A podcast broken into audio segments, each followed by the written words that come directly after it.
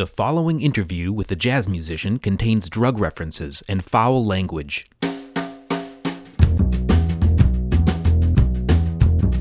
Hello, welcome to Little City Big Sound. That's right, we're back. David Pender Lofgren here, and I'm really excited to share this interview with you. In this episode, I sit down with one of Bellingham's most dynamic musicians, drummer Julian McDonough. I've been a fan of Julian's drumming since I first saw him play in 2007 when he was hosting a midweek jazz jam at Boundary Bay. But he's been a staple in Bellingham's music scene for more than 20 years. As you'll hear, he's played his way through the rock, funk, and jazz clubs of the Northwest, and he's worked to make our scene a richer place for listeners and players alike. Julian has played weekly shows, hosted open sessions, promoted and booked regional and national acts. He's taught students individually and in combos from middle school through college. And four years ago, he opened the Whatcom Jazz Music Arts Center. This combined his teaching, promoting, and playing into one nonprofit entity. You've heard people say that jazz is dead. Julian McDonough is living proof that they are dead wrong. Julian McDonough, welcome. Thanks for having me. So, for clarity, we- we're at uh, Binary Recording Studio, Mm-hmm. Which is where we've rec- recorded the last few episodes. And you brought in uh, the first thing you did when you showed up today was you showed us a photo of you uh, playing, uh, sitting behind a drum set or, or sitting with a couple of musicians Yeah. in this recording studio. What year was that? Any idea? 91. 91. Yeah. So, at what point did you start? Like, did you were you a drummer first and then a jazz music musician second, or did you just say, "I want to play jazz"? I'll- I wanted to be a drummer my whole life. That I, that I knew. Um, in fact, this studio, like I said, when I got here, I was 14. I had a band. I had had a band since I was in fifth grade. Actually, it's funny. I've been I've been subbing for a band called the Atlantics, and uh, their keyboard player Paul Klein used to teach. the The first band I was in in fifth grade uh, was me and a keyboard player, and he was a student of Paul's. So we were the Pacifics and they were the Atlantics. And I actually have a photo of my very first gig. We opened for them in Sudden Valley for the Christmas show. And I think I was in sixth grade. And uh, so, yeah, I mean, it's like, you know, uh, coming here, recording when I was 14, like, I mean, yeah, we, you know, I was, I did all, I did the rock thing. I was a rock musician, and I, and because I worked here, Bob was really cool. He started to hook me up with session work. So I just thought I was the cat's meow. I was like, dude, I'm making like a hundred dollars playing someone else's music. I, I fucking rule. Um, but to answer your question, uh, that I became a jazz musician, I think very late. I was 20, and it was a very specific, weird series of events that happened. Um, my friend, I grew up with a great drummer, phenomenal drummer, um, very famous now, uh, Jason McGerr from Death Cab for Cutie. I think he sabotaged my life. Actually, I hope you're listening, Jason. He uh, he was the jazz guy, and I was the crazy rock drummer in high school. And then at some point, he gave me Sonny Rollins' East Broadway rundown, and he gave me a Joe Henderson record called Lush Life that had a, a drummer named Greg Hutchinson on it. And I was like, holy shit, what is this? And so I started to kind of get into that music a bit more, but I was still in the rock scene and I was still doing a lot of studio work. And then when I was like the summer of my night, uh, just before I turned 20, I went to Port Townsend Jazz Festival. And my friend Eli and I, we just went. I remember my dad gave me like 60 bucks. He's like, go have a weekend, just go experience this. And so we went and slept in his car on the beach, and then we would just drift into those clinics and stuff. We'd smoke a bunch of hash in the morning, and then go up and and, and sit there and listen to these these people and talk. And I was like, wow, there was just so much energy. There were so many people there that wanted to learn this craft, and and I wasn't again quite sure. But then I went, I bought a ticket to the main stage show, and it was Harry Sweets Edison, who was a trumpet player, who was in Count Basie's orchestra and uh, backed Billie Holiday and all. I mean, and so he was like maybe this, I don't know, was 83 when I saw him. I'll never forget it. He walked on stage, and he there was a stool, and he sort of half stood and half sat, and just played this concert. And he had Mel Brown as a great drummer from Portland was playing, just played brushes the whole gig. and I was almost in tears because it trivialized everything I thought I wanted to do with music. Because growing up as a white male in the Northwest, it was about fame. You know, it was like music was more about it was ego, really. It was about becoming famous and and all that stuff. You know, that's just the culture we grew up in. I'm MTV and all that shit.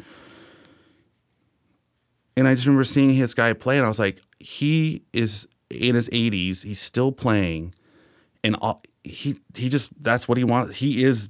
He's a musician. That's what he wants to be. He wants, doesn't want to be a rock star. He wants to be a musician, and that just fucked me up. Like I just I I yeah I left that thing and I was changed. And then two months later, I was uh, my birthday. I was the day before my twentieth birthday. I went to Jazz Alley with my friends to see Ray Brown Trio, and Greg Hutchinson, the drummer that was on that Lush Life record, was playing with Ray and uh, I just, I just remember the sound of his, the way he played, and the sound he got off the drums, and the cymbals, and just the pop. It was just, oh, I just wanted that so bad. So I went up to him afterwards, and I was like, "Can I have a lesson?" You know, and I told him like, "I love your drumming on Lush Life." He's like, "Yeah, that was great." I love that record. And I was 18. I was like, fuck you.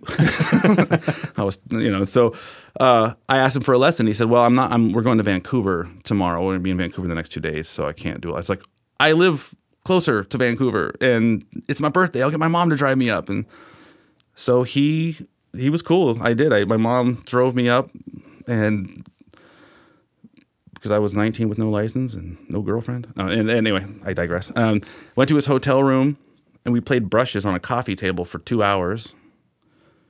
And then I went and saw Ray Brown's trio again that night. And he came over after the set. And I was so like, he came over after he got done playing and sat down with me and my mom and just started shooting the shit with us. And I was like, uh, I think I I left. I was like, we gotta go. He's like, dude, why don't you just hang out and just chill? I was like, ah, da, da.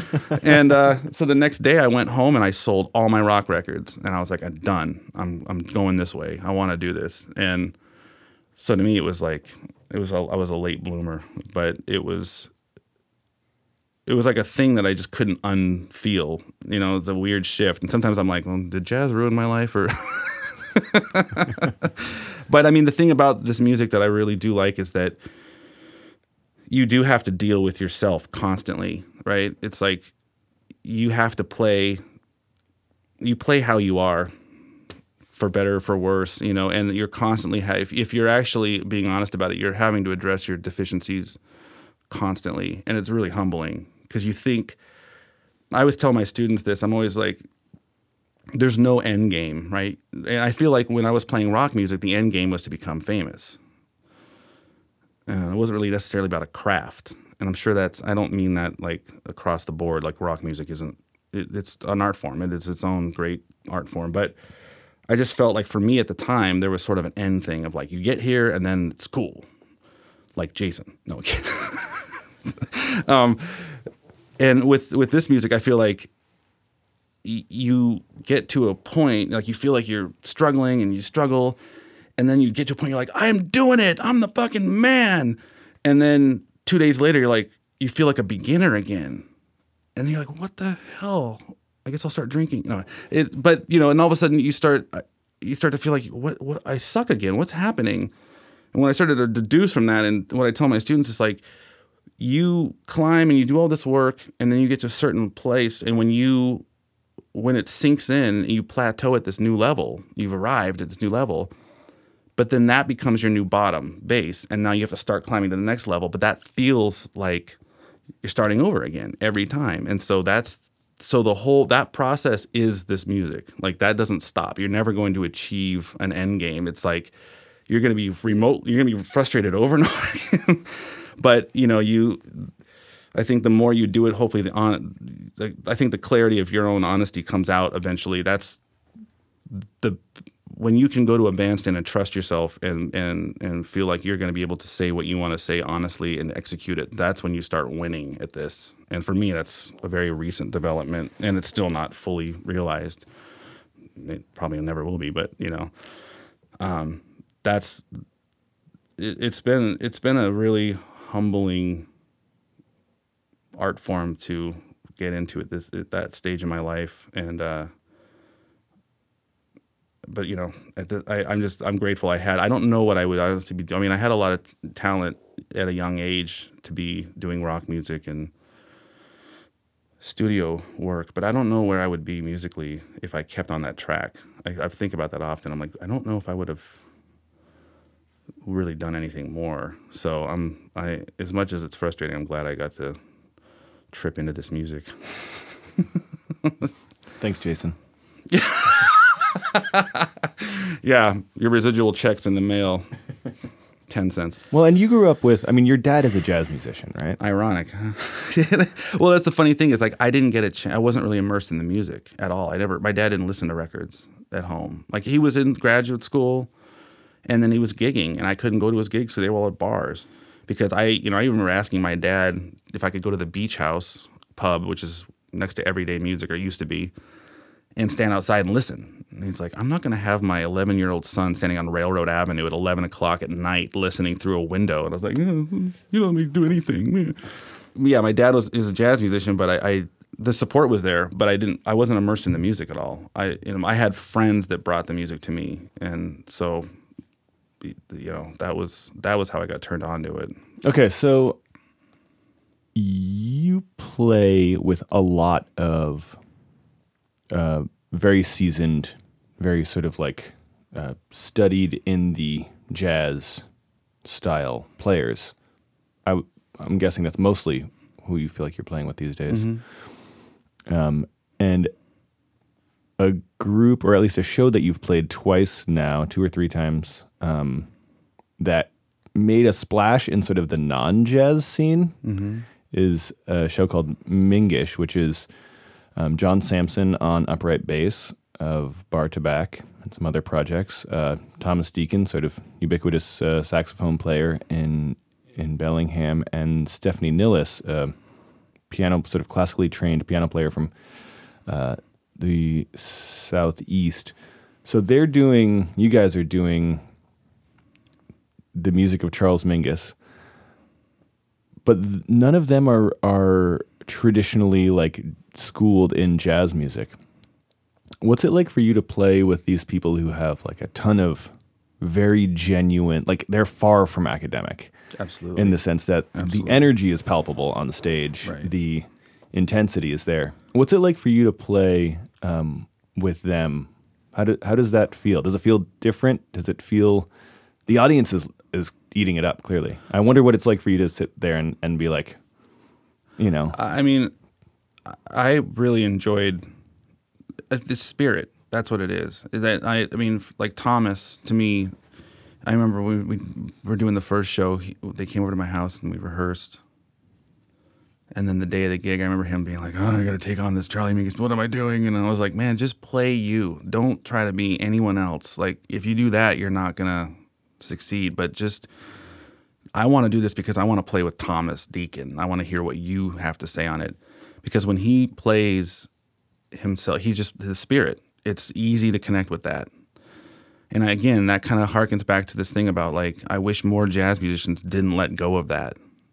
Sort of the wild abandon aspect of it, the risk, the like, I don't know what I'm doing. You know, it's almost like you don't want to refine yourself because you're closing doors all the time if you, I don't know, that's probably, you can argue that. But I feel like the more refined you get, the more you're kind of setting in stone certain things. And um, I don't want to know what's going to happen, you know. And with Thomas and those guys, when we did that, that the reason I took that gig and have done some shows with them, we're doing the subdued string band gig in August. Um, it's because it for me, it's it it's putting me back in that place where it's like it isn't away from the academic brainy side of it. And it's just do what you can with what you've got and and and be just be present.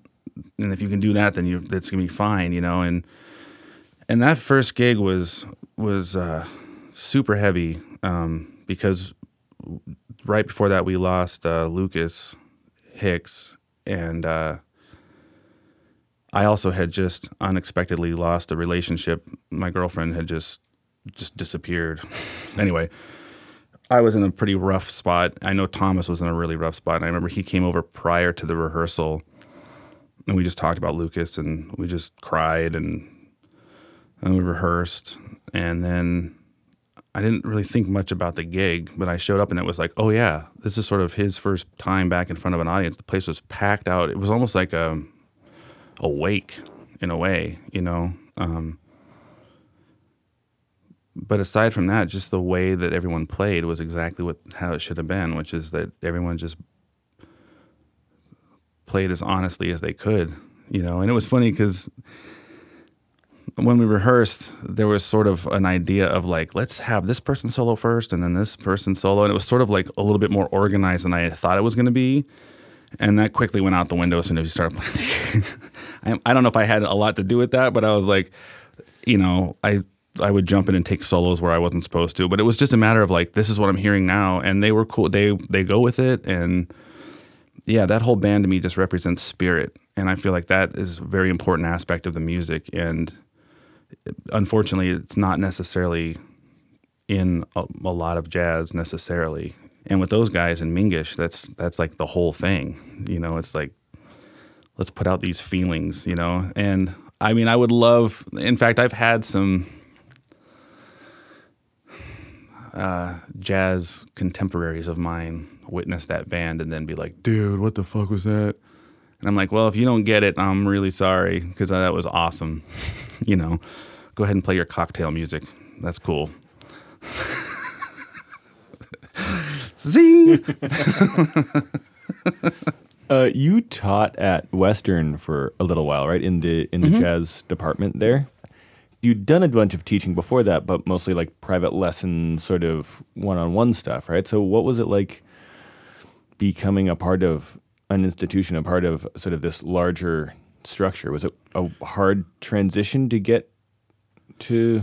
Well, what was hard for me was, eh, and I quickly had to just own it, was that I don't have theory knowledge. I don't know how to describe scales, or I mean, I'm better at it now, but at the time, I had none of that information. I could play in Mike Allen's band, and basically what happened is Mike Allen got the position at Western, and he hired his band to be the adjunct professors.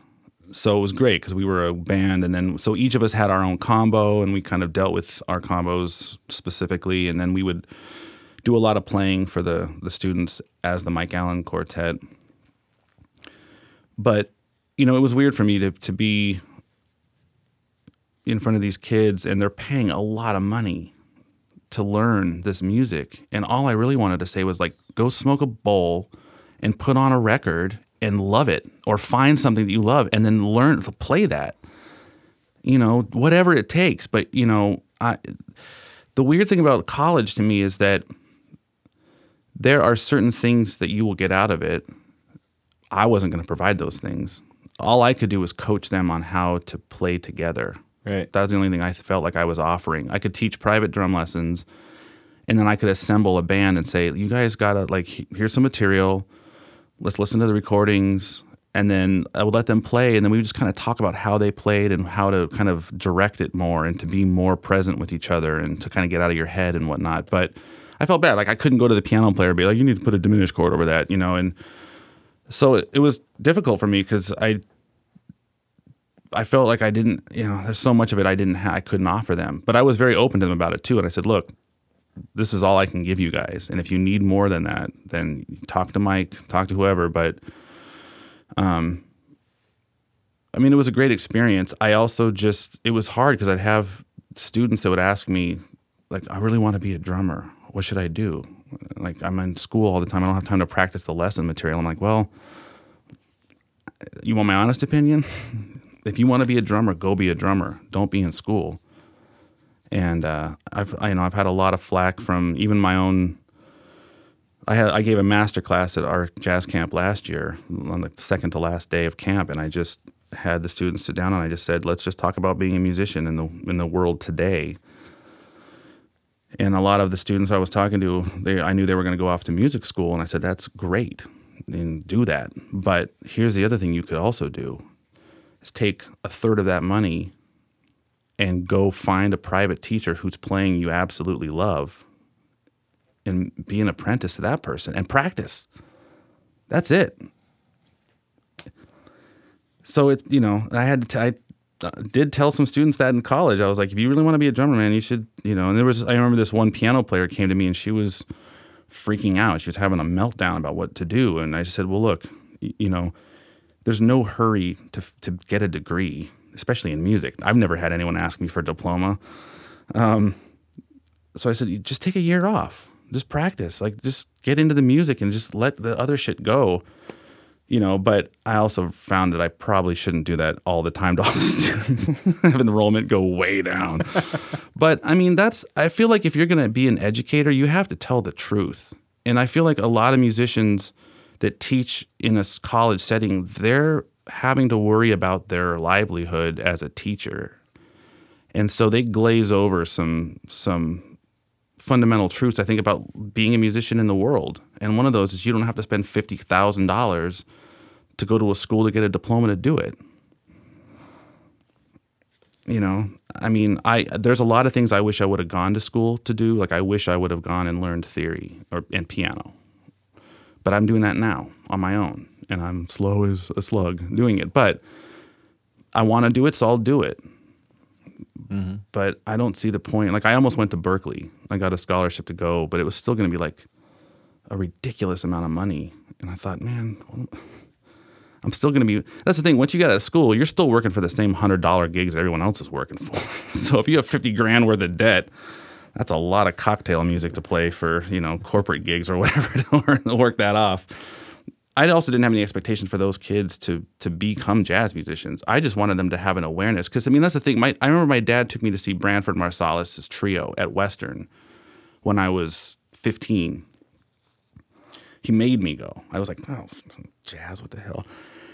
He's like, dude, you don't want to miss this concert. Just come with me. So I walked with my dad and my mom over the hill to Western, and Jason McGerr was there, and and it was general admission seating. So I was like, see ya. And so I just went off with Jason. We sat there, and Jeff Tain Watts was the drummer, and I had no idea what any of these guys were about. And I just remember when they came out and they played, I realized that was the first time I had realized there was a whole other level of art and quality that I hadn't been exposed to yet. You know, and that was a big again, that that thing was the first moment where I started to get kind of out of that like big fish, small pond thing where it's like, oh, there's a much bigger world out there that I'm not aware of.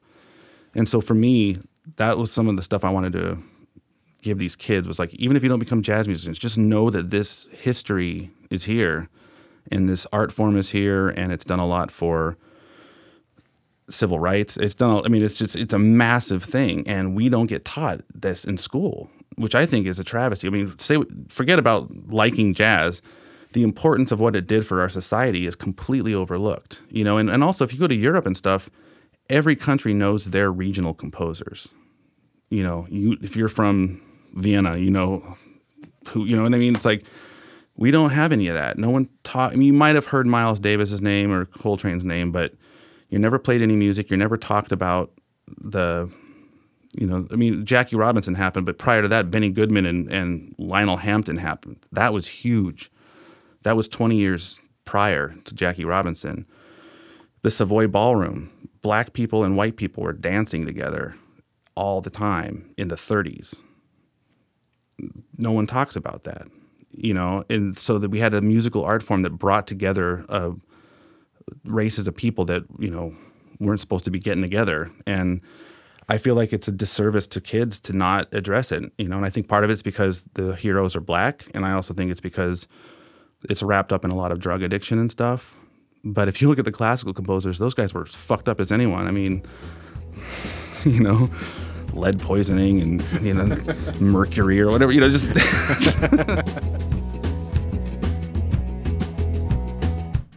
Hey, David here. I want to step back from the interview for a minute to tell you about another cool project that we have percolating. I love podcasting. That's probably fairly obvious to you since you're listening to me on this podcast. And I'm willing to bet that you love podcasts too. In fact, I'm willing to bet that a whole lot of people in Whatcom County love podcasts. So here's the project. The idea is pretty simple. Let's connect the people who are making podcasts in our community to the people who love listening to them. I know that there have to be some other great shows being produced in our neck of the woods, but I need you to tell me what they are. Are you working on a show right now? Does your friend have an awesome podcast? drop me a line and tell me about it. You can reach out to me on Twitter at LCBS Podcast, on Facebook and Instagram at Little City Big Sound, or via the emails info at littlecitybigsound.com. Okay, back to the show. Um, so you as a player are you're incredibly dynamic. You know, you're you're a very um, playful drummer too. You're one of the few drummers that I feel like uh, can make an audience like smile and laugh while you're playing. That's awesome. Um, and I'm sure that you get a lot of compliments when you get off the bandstand. You know, I mean, there are people, like you said, there are people that follow you. You know, actively look for your gigs to go watch you play. But as a fellow drummer, I can see that like you're always pushing yourself. You're always like trying to get better actively and and working on your playing. We've been talking about a lot of that stuff. Um, so I imagine that there is that there's a drive in you that is still saying like, I'm not good enough. I want to keep working. You know, I want to. I feel like I really fell down on that gig. Like I need to get back up and and practice. Is there? Do you feel like there's a tension in that where like someone comes comes up and says that was awesome, man, and what you're thinking is like, it wasn't awesome. What? How do you deal with with um, your perception of how you're playing is different than your audience's perception of how you're playing? That's an awesome question because I think that's. I mean, there came a point when I realized like what an audience tells you. I mean, I think one of the negatives of growing up here was that there wasn't a lot of perspective as far as other musicians concerned. You know, there weren't a ton of other great drummers around to put you in your place. And when you have an audience always telling you that you're great, it's hard to it's, it's hard to hear something else. It's, you know, it's hard to hear a different perspective, um, and you start to believe it. But there came a point. I remember the guy, uh, one guy that used still to this day comes to all my shows, and he was a musician back in the day, and he's a collector of the music, so he knows the music. And he, he you know, came up and he was heaping praise on me after a performance, and then he made a reference to another band he had just saw, who I know of, that sounds sadder than a twin baby's funeral. You know, it was like it just ugh. and and he was praising that. And i was like okay. So that doesn't matter. I have to I, that was a i guess that was the the moment where i was like you know what? You can't live by anyone else's praise. Conversely you can't live purely on what you feel about how you play. And again one of the things i tell my students and this this is a lesson i've learned over and over it took me a long time to realize what the lesson was but I'm sure you've experienced this where you have like a you have like what you think is a horrible gig and you listen back to the tape and you're like, oh, oh, this actually sounds really good. Oh, it's way better. Oh, I'm the man, you know. And you're like, but you, but at the time you were playing it, you thought it sucked. You didn't feel connected or whatever. And you listen back, sounds fine you have a great gig, you're like, ah, I'm killing it. And you listen back, you're like, I sound like a moron. When I started to realize it's like, again, your perception of what it doesn't matter what you feel about what you you're doing, really. I mean, it's like you what I think matters is that you showed up and you were as present as you could be. And that if you're present and you're actually playing then and there with whoever it is you're playing with, that's the most you can do. But you know, you can have a shitty day and feel really run down, um, or you could be in a really bad mood, or you be too wired on coffee and you just met a girl and so you're floating on cloud. I mean, all those things contribute to the way you feel about things, right? It paints everything in a certain light, including the way you play. And so what I started to realize is like again, your emotions and your idea of what happens on the bandstand is just that. It's just your perception of it. I mean, multiple times with Mike Allen, without fail, it seemed like we would have these gigs where I'd be like, man, that sounded like horseshit. And he was like, no, man, that was amazing. And conversely, I'd be like, that was amazing. It's like, I don't know, I wasn't feeling it. You know, like, I don't think we ever agreed on the gigs that were like, that's not true. but, um, but I think that's part of it is like, it doesn't, you know, all of that stuff is, that's all ego stuff. That's all. It doesn't really matter ultimately. What matters if you want, if you, if you're, I think being an honest musician, what matters is that you showed up and you were, like I said, just as present as you could be. And that's it. So, and I used to be way less gracious about it, like, especially when I was first learning how to play, and people like, man, that was great. I'd be like, dude, I fucked this up and that and this and that, and you must have cotton in your ears, you know, and just, I didn't realize that I was supposed to just say, you know, their experience was what they're telling me. So I what I should be saying is thank you for being here. I'm really glad you enjoyed it. And then I could go home and weep in the fetal position and drink a fifth of vodka.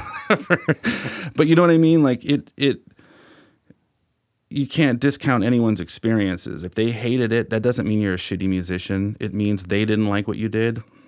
Okay, it's fine. You know, I remember I there's a local presenter. I played a series one time and I got done with the stage uh, off the stage and he goes, "Man, my audience hates the way you play." I was like, "All right.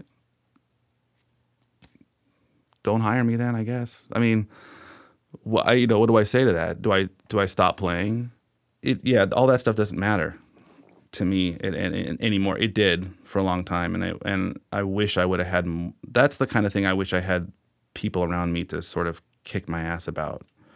Was just the perspective of like, don't listen to praise, you know, and take criticism from those you trust, but don't listen to everybody's criticism. Because I mean, especially growing up in Bellingham, when I was first starting to play, I trusted some people that I quickly found out were very good musicians, and so I started to realize I didn't really want to hear their advice. Not mm. because not because I was being an arrogant prick or anything, but I realized I don't trust them. I don't trust the way they. I don't like the way they play, and I also realized that's not the voice of reason I want to hear. So you know, eventually it was I was able to get around people that I was like, I will listen to that person. You know, and that person's advice I very much respect. But even that, you have to take it with a grain of salt because that's just their perspective. you Right. know, Right. so You quit drinking at some point, right? Mm-hmm. Five years ago, Can we talk about that? sure. Why'd you quit drinking? Um, well, let's see. Uh, I quit drinking. There's a lot of reasons. because there's something about taking drugs and drinking that does get you out of your head. So I get, I understand why people do that. I mean, it's funny when I tell people this, they laugh and they go, yeah, right. But I have horrible social anxiety. I'm really bad in crowds. I'm really bad with like the idea of getting together with people. It's I've been that way for a long time, but from the time I was I maybe 20, 21, I just lubricate and I could socially hang, you know. And but it runs in my family and I like I never really knew the the I never knew what it was like to have a drink and be cool. To me, that wasn't what you drank for. You drank so you just get wasted. And but to me, I don't know if I. To be honest, I don't know if I could have built what I built without having been drinking all those years. Because for me, what it, enabled me to do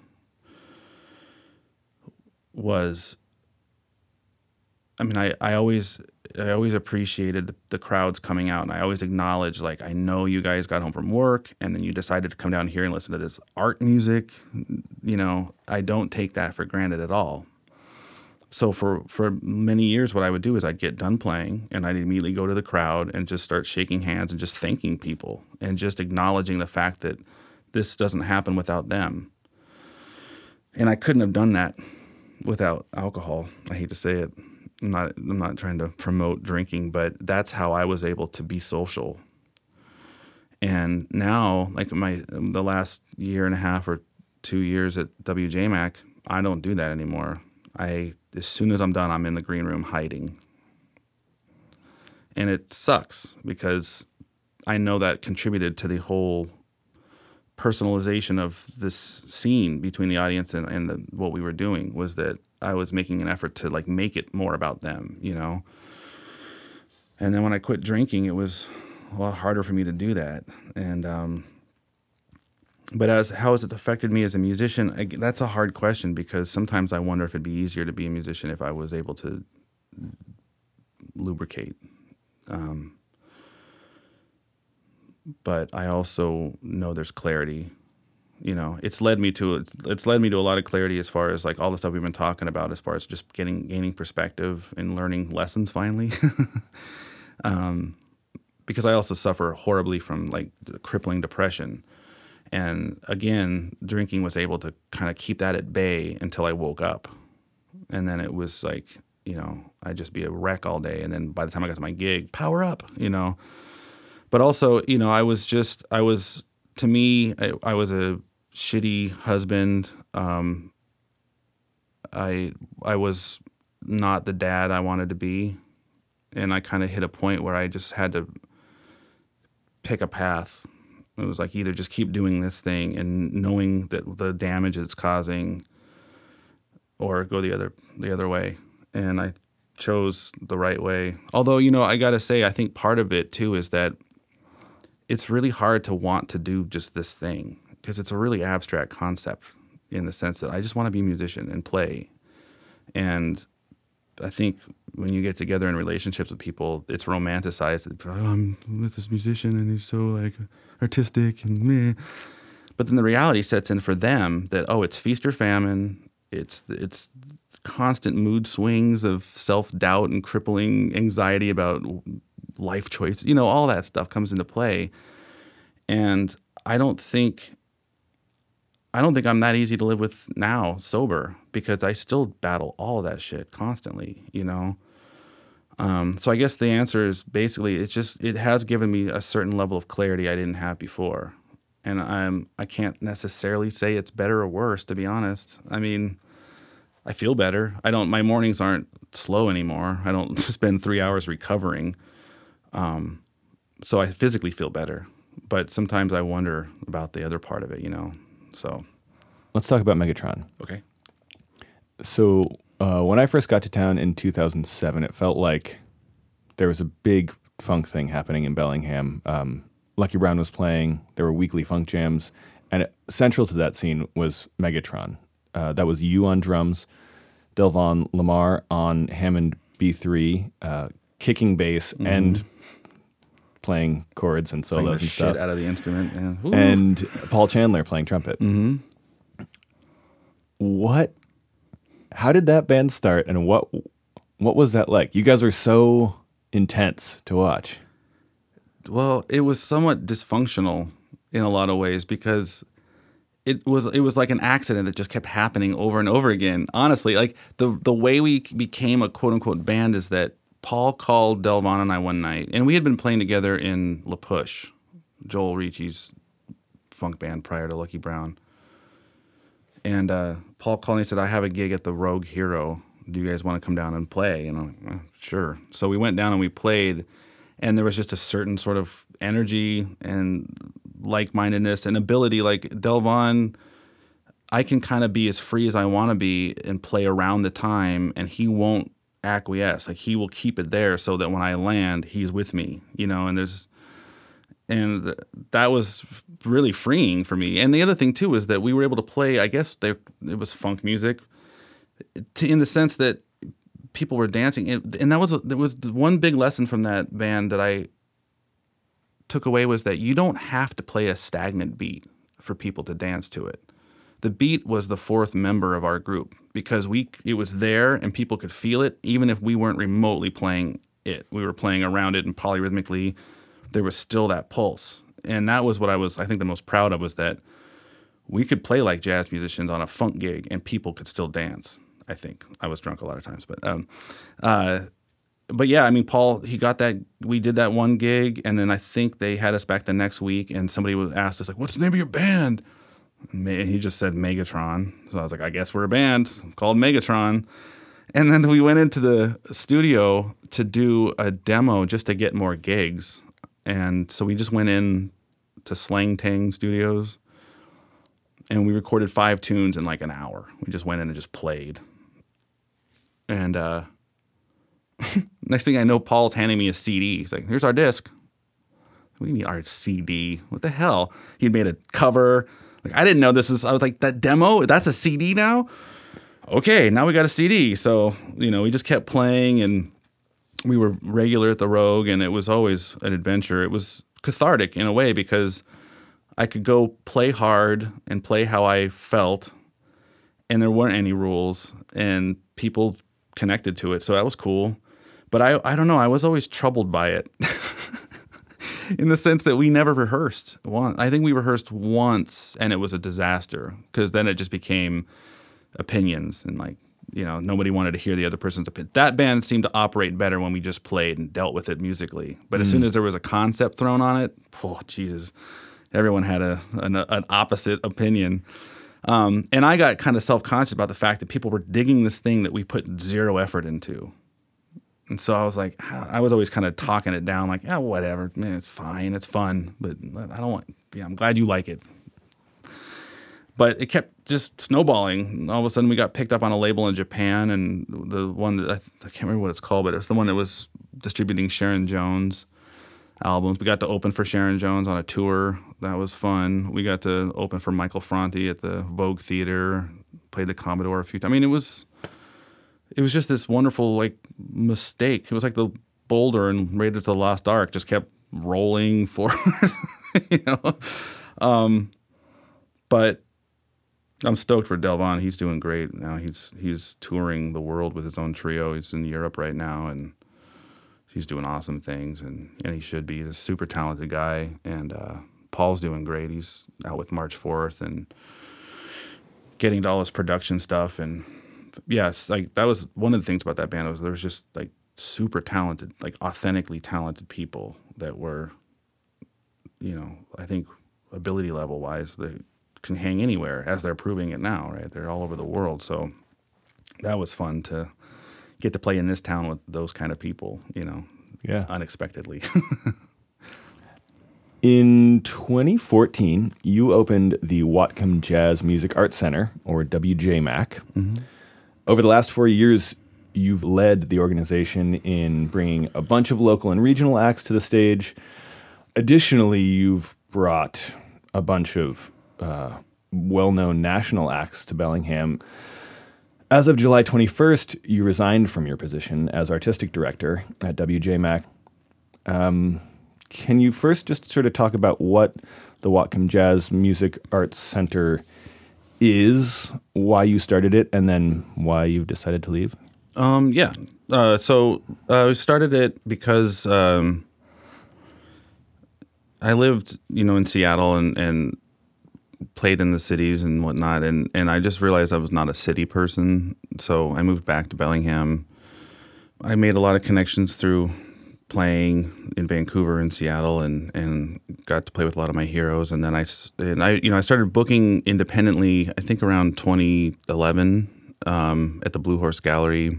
But um, even when I lived in Seattle, I was coming up here um, to perform, and I just built a following of people. And it wasn't anything I necessarily tried to cultivate. It was I started to realize it was kind of a special thing though. People just kept following me to wherever I had a gig.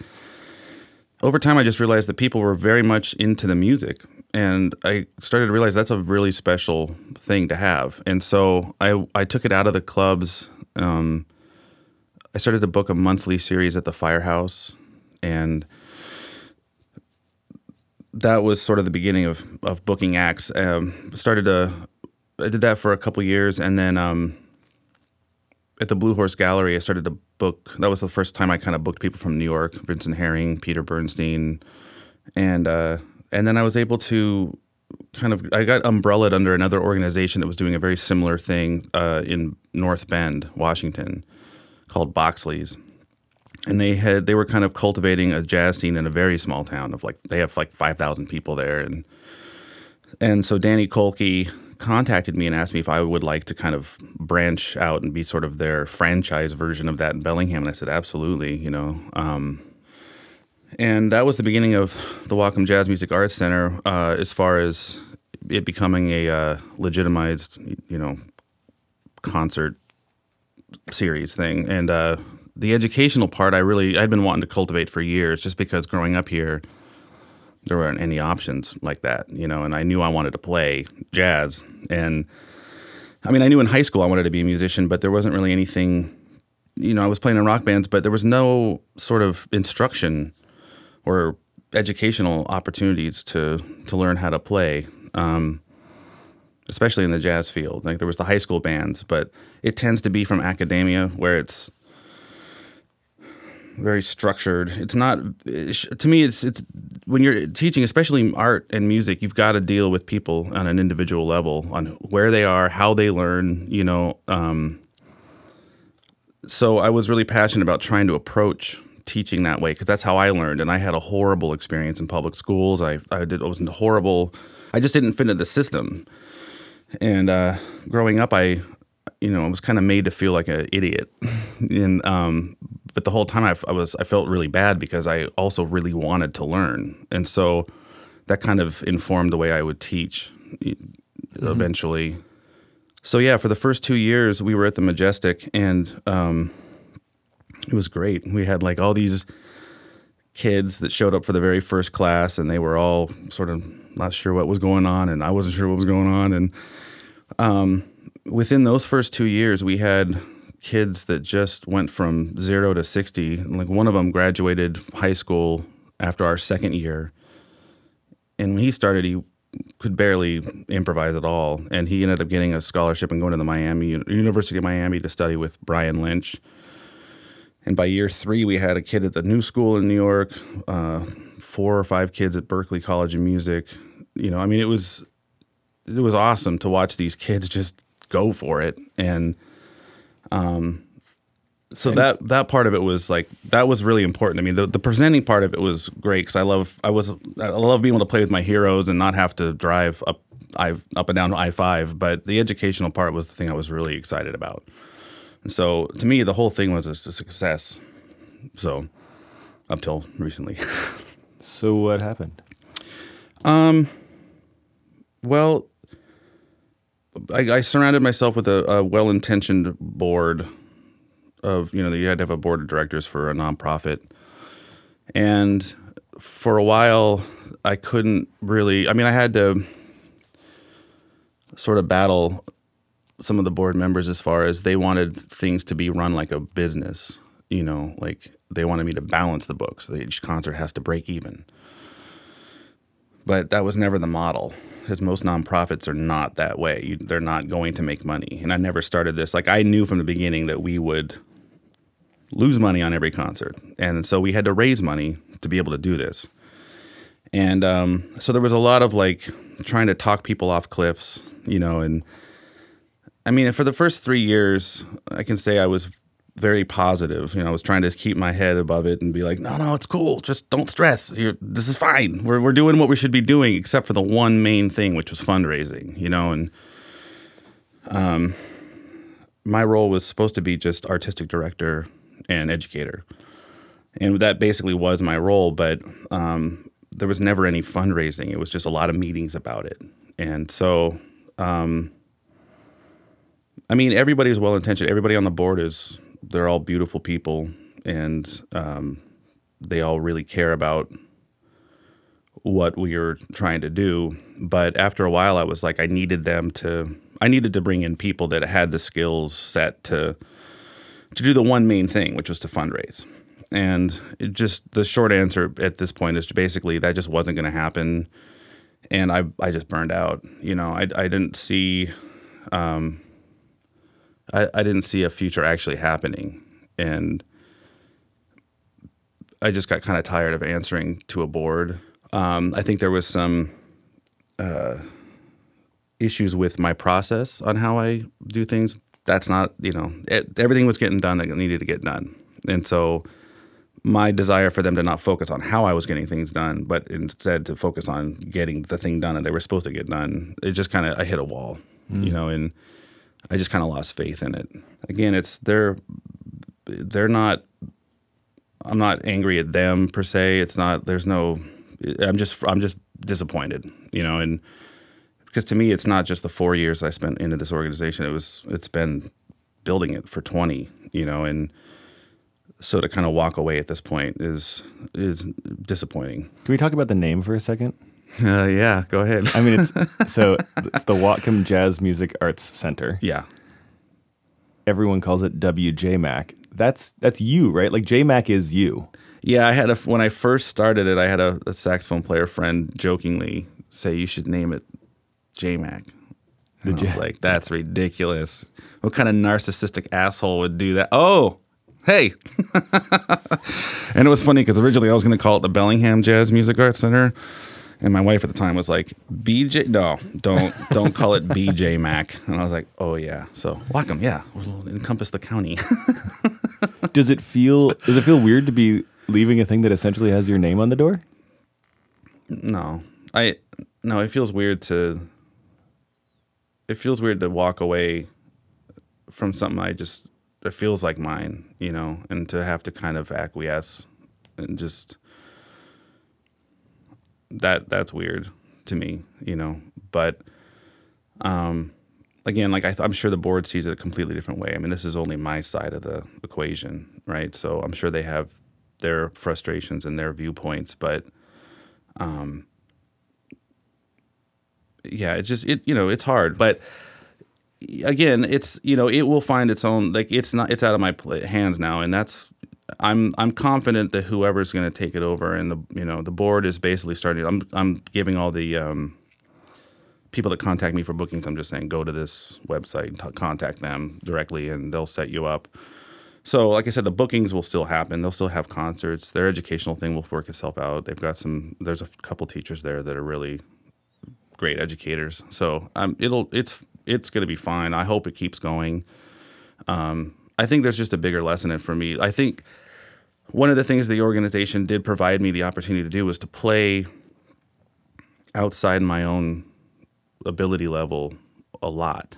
And I think there was, I think for me, I never felt quite ready to make any sort of big leap. Like when I moved to Seattle, I'd only been playing jazz for like two or three years. And I still, I mean, right when I got there, I was gigging with all the top people in Seattle. And I just, it messed me up because I just didn't feel ready. It was like I was constantly having to go in and like, I remember when this one saxophone player, I was in his band and he, he kept calling me for gigs. And one day I picked up the phone. I was like, man, are you sure you're wanting me to play your gigs? He's like, what are you talking about? I'm like, really?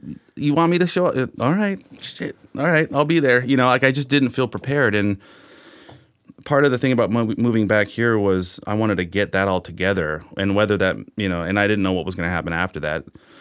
Um, but being able to play with all these musicians and sort of gain the confidence to and perspective that I I needed. And now it's I actually feel like I could like and I may move out east. I don't really know at this point, but um, it did afford me the opportunity to kind of grow in a way I I would have probably only achieved had I lived in New York or Chicago or New Orleans or something, you know. So um, that was it was nice to be able to kind of feel that, you know, growth. So what's uh I know this is going to be a loaded question at this point, but what's next? I, you know, honestly, I don't know right at this point what I'm going to do. I have no, it's a really weird point in my life. I feel like musically, I'm finally starting in a weird way, but I have, um, I don't own anything right now. I've sold everything. I have my drums and my clothes, and I barely have a place that I'm living in, and I'm totally fine with it. It feels absolutely right, and I don't know why. I'm kind of just going with um, I don't know what, what it is. I'm just purging a lot out of my life right now. I don't know why, but it just feels like the thing that needs to happen, and it's humbling. But I also just feel like that's the only thing I'm supposed to be doing right now. So um, it's also very scary because I'm kind of walking away from like I don't plan on playing around here. I just don't want to anymore. And it's not it's not a negative. That's the thing. It's I'm not none of this is a negative. I don't want people to be like, "Oh, he's homeless. What the fuck?" It's like, no, it's not that. I'm not destitute. I'm just this is what I want right now, and I don't know why. It's very confusing even to me. But I feel like one thing I need to do at this point in my life is just follow my instincts and trust them because I think for a long time I didn't, and I it didn't necessarily lead me anywhere good. You know, so I'm just kind of trusting my own instincts and just observing it like everyone else is observing and being like, "What the fuck am I doing?"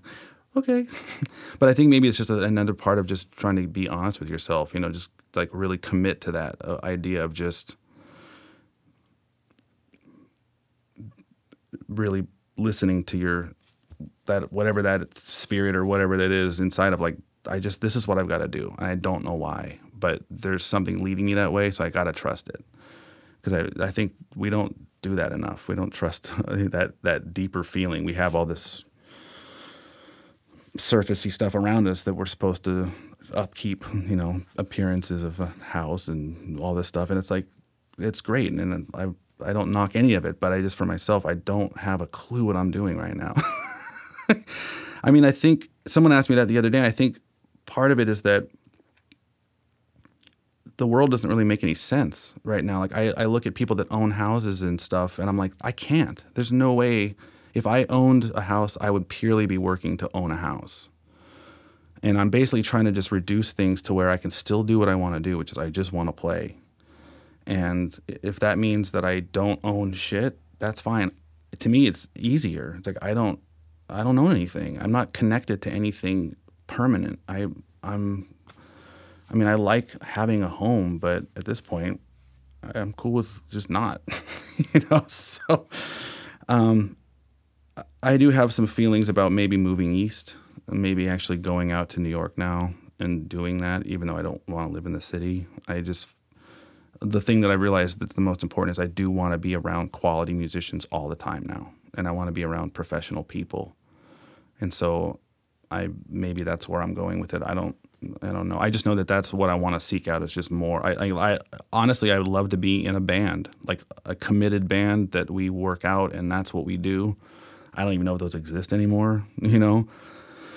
But um, yeah, that's uh, interview me in 40 years and I'll tell you like how it worked out. well, regardless of what direction it takes you, uh, thank you for everything you've done at Bellingham. This town is a cooler place because of you. Oh, I appreciate it. It's I I love growing up here. It was I'm to be honest, I'm amazed that it's taken this long for this place to be found out. You know what I mean? Like it's so it's changing so fast now, but I always loved just the ease of life and the beauty of it and yeah, it's been great. And the community. That's the thing. I think that's actually one of the things that's kind of ruined me about cities is that when I moved to Seattle, it was the first time I'd ever experienced not having a community and seeing how hard that is to build in a city. I was like, holy shit, most people don't get that opportunity to know what that feeling is. So I ran back here. so yeah, it's been it's been a wonderful um, yeah, I feel it, you know what it honestly feels like is like I feel like I'm now 20 again. Like I'm now now I'm starting. Yay. just, just, do us a favor and when you move to New York, uh, don't tell too many people about Bellingham. Oh, they already found out, bro. I did all the dirty work for you. They already know. I'll tell all the Californians first. Yeah, I think they already know. well, man, thank you for having me. This is um, I love what you're doing with this, and and I love that Bellingham has a need and warrants a podcast where you can present, you know, a lot of people about their experiences in the music scene in a town this size. It's awesome that you're doing this. So thank you for letting me be part of it. Thanks for coming on the show. Yeah, baby. Ow. That's a wrap for this installment. Big thanks to Julian for everything he's done for our little city. And don't forget, visit our website, https colon backslash backslash www.littlecitybigsound.com, where you can send us a message, sign up for our remarkably infrequent and totally not obnoxious newsletter, or buy a sticker. And do us a favor tell a friend about the podcast. This episode's interview was recorded at Binary Studios. Thanks, Bob. Editing by David Pender Lofgren and Andy Rick, We were engineered by Andy Rick, theme music was written and performed by Andy Rick, and our logo was designed by Andy Rick. Thanks for everything, Andy. Our next episode features multi instrumentalist extraordinaire Thomas Deacon. It is the kind of instrument that could only possibly come along once in the evolution of the human species. There's nothing else that really wraps up the entirety of man's ability to manipulate objects in physical space like the accordion. That and so much more next time on Little City, Big Sound.